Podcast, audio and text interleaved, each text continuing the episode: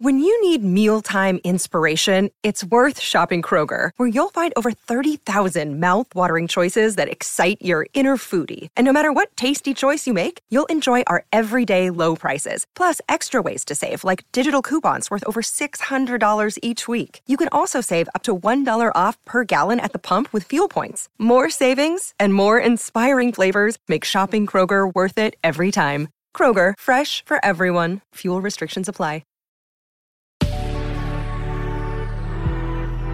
Good risings. I'm Colin Bedell. Today is Monday, November 1st, and this is the rising sign.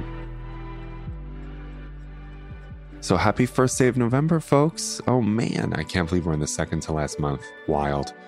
And also, November will be a really loaded month in astrology. We're actually going to have one of two eclipses. The first one in November on November 19th. Two weeks later, we'll have one in the first few days of December. And we also just have a lot of energy happening in this month. It'll be a November to remember. Not to sound like one of those car commercials, but it's true. But before we get ahead of ourselves in terms of what's happening a few weeks from now, let's talk about what's happening today. So it's a relatively frequent transit. It's the moon in Virgo, opposite Neptune in Pisces. And when I was thinking about just the key thought of the day, it was really just about going back to basics right? Because what the moon in Virgo is trying to help us all understand is the wisdom of very simple, practical applications for personal, emotional, psychological, spiritual, behavioral development. I think that given the complexity of so many of the problems that each and every one of us are currently living in, because the world is currently in the middle of a very complex issue, we think that the answer needs to be equally, if not more complex right? Because the questions and the problems are so complicated. So naturally, the answer must be two, right? Well, no, not necessarily, actually, especially during a moon in Virgo. And the moon in Virgo reminds us that yes, life is complicated. The questions that we have right now are super complex, but truth is always simple. And spiritual truth is always simple, right? And that's why I was talking about let's try our best today to go back to basics. So I want you to think about was there a particular habit or strategy that you leaned on throughout your life that you noticed gave you really strong results? Right? Was it meditation? Was it journaling? Was it going for a walk in the morning? Was it affirmations? Was it gratitude? Was it water with lemon? Was it being the first to say, I'm sorry? Like it could be anything, right? But I want you to think about what were some simple strategies that had worked for you in the past? And then ask yourself, are you still working with them today?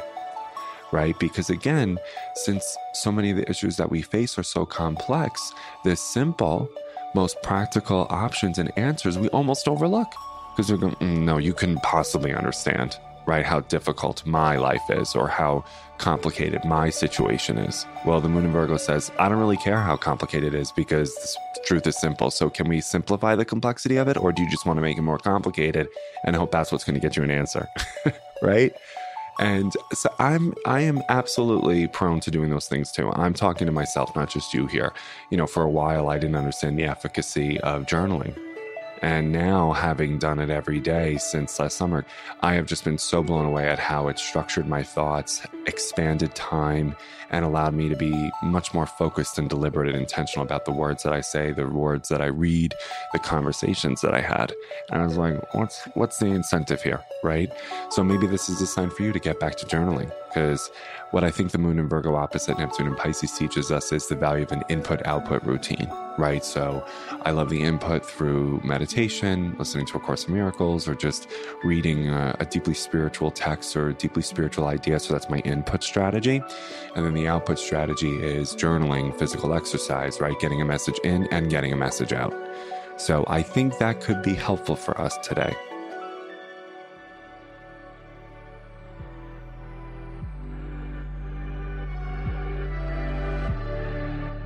So I'm Colin, and you can find me at Queer Cosmos. Thank you for listening to Good Risings. If you enjoyed this podcast, please let us know by leaving a review because we love hearing from you. Have a great day, everyone. Bye.